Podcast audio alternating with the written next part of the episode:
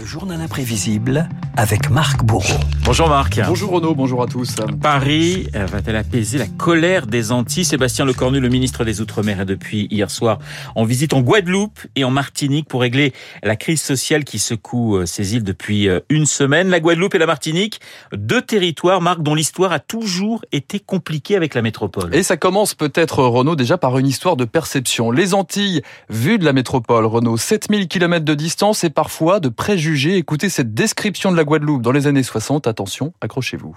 La Guadeloupe, géographiquement parlant, c'est un grand papillon vert tombé à la mer et qui flotte. Ses ailes inégales, déchirées par les cyclones et les courants, ont reçu les noms qui convenaient le moins bien à leur configuration. Grande Terre est la plus petite et Basse Terre, naturellement, la plus haute. Il n'en faut pas plus pour donner l'esprit de contradiction à tout un peuple et l'on peut dire qu'ici, c'est fait. Voilà, il y a peut-être un petit soupçon de, de, condescendance, hein, vous ne trouvez pas bah, peut-être Légèrement qu'il a la pêche, ce journaliste. Et puis il a la pêche en plus, oui, très en forme. Alors rien de mieux que les Antillais, évidemment, pour parler d'eux-mêmes. Un personnage, une, si ce n'est la voix des Antilles, l'écrivain et député maire Aimé Césaire. Il y a à l'origine une déportation. Nous naissons dans la cale des bâtons négriers. C'est là qu'est née l'histoire antillaise. Le combat que nous menons aux Antilles, euh, c'est un combat pour la réhabilitation de l'homme, c'est un combat pour la réintégration de l'homme dans ses droits et c'est aussi un combat culturel. Maman, la grève barre moins. Maman, la grève barre moins. Maman, la grève barre moins. Monsieur Michel, pas les bails de France. Les Antilles, une histoire de la colère. En témoigne ce, ce standard créole. Je ne sais pas si vous le connaissiez, Renaud. La grève barre moins. Ça raconte la mobilisation des ouvriers d'usines de sucre en 1900 où les barrages sont devenus depuis une expression de la contestation. Les Antilles, une succession de crises sociales, économiques, identitaires, les grèves des agriculteurs, les révoltes raciales de Martinique en 59, les émeutes de 67 en Guadeloupe, 87 morts, les grèves générales de 2009 et la crise du chlordécone, les Antilles et cet éternel refrain dès les années 60, celui de l'autonomie. Vive Bastère, vive la Guadeloupe Vive la République Vive la France Mais la métropole ne l'entend pas de cette oreille. 1946, la Guadeloupe, la Martinique deviennent des départements. La métropole garde la main, rappellera 28 ans plus tard Valérie Giscard d'Estaing. Je veux que les Français d'Amérique que vous êtes se sentent fiers de l'être. Ils aient le sentiment d'être des citoyens d'avant-garde. Il y a une population très jeune, qui est d'ailleurs très sympathique.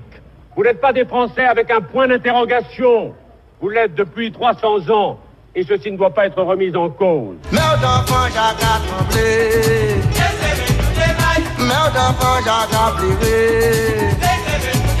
Et face à la contestation, c'est la politique des petits pas justement en métropole. En 82, François Mitterrand lance la régionalisation de la Martinique et de la Guadeloupe.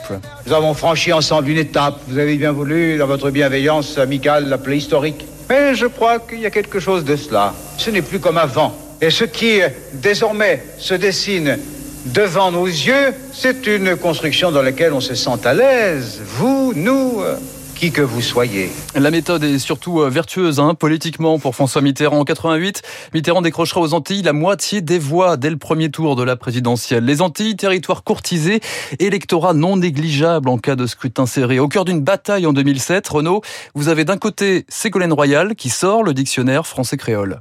Moi, c'est une femme debout, nous cahiers, cassez ça Je suis une femme debout, nous allons vaincre. Et de l'autre, vous avez Nicolas Sarkozy qui parlait presque la langue d'Aimé Césaire. J'ai engagé cette campagne électorale avec la volonté de rester un homme libre. Libre de dire à haute voix ce que je crois au plus profond de moi-même. Aimé Césaire, sollicité de toutes parts à tel point que l'écrivain finissait par confondre les politiques eux-mêmes, figurez-vous. En l'occurrence, Nicolas Sarkozy, confondu avec Laurent Fabius, qui, lui avait rendu visite euh, deux semaines plus tôt. Et pourtant, ce n'est pas la même chose. Nous avons Laurent Sarkozy.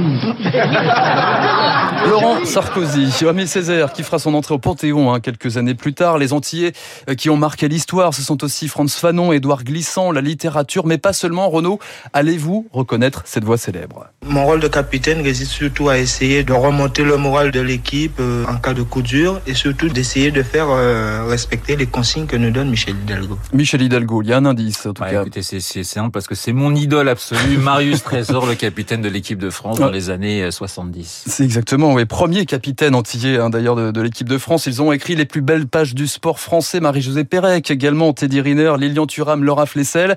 Enfin, les Antilles ont aussi marqué le top 50 pour le meilleur et, parfois pour le pire. Francky Vincent, Philippe Laville ou encore Laurent Voulzy et son hommage à la terre de ses parents, la Guadeloupe. Belle-Île-en-Mer, Marie Galante, un trait d'union entre la métropole et les Antilles pour refermer ce journal imprévisible.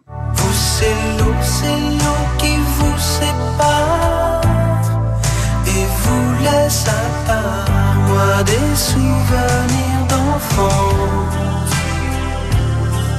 en violence, manque d'indulgence.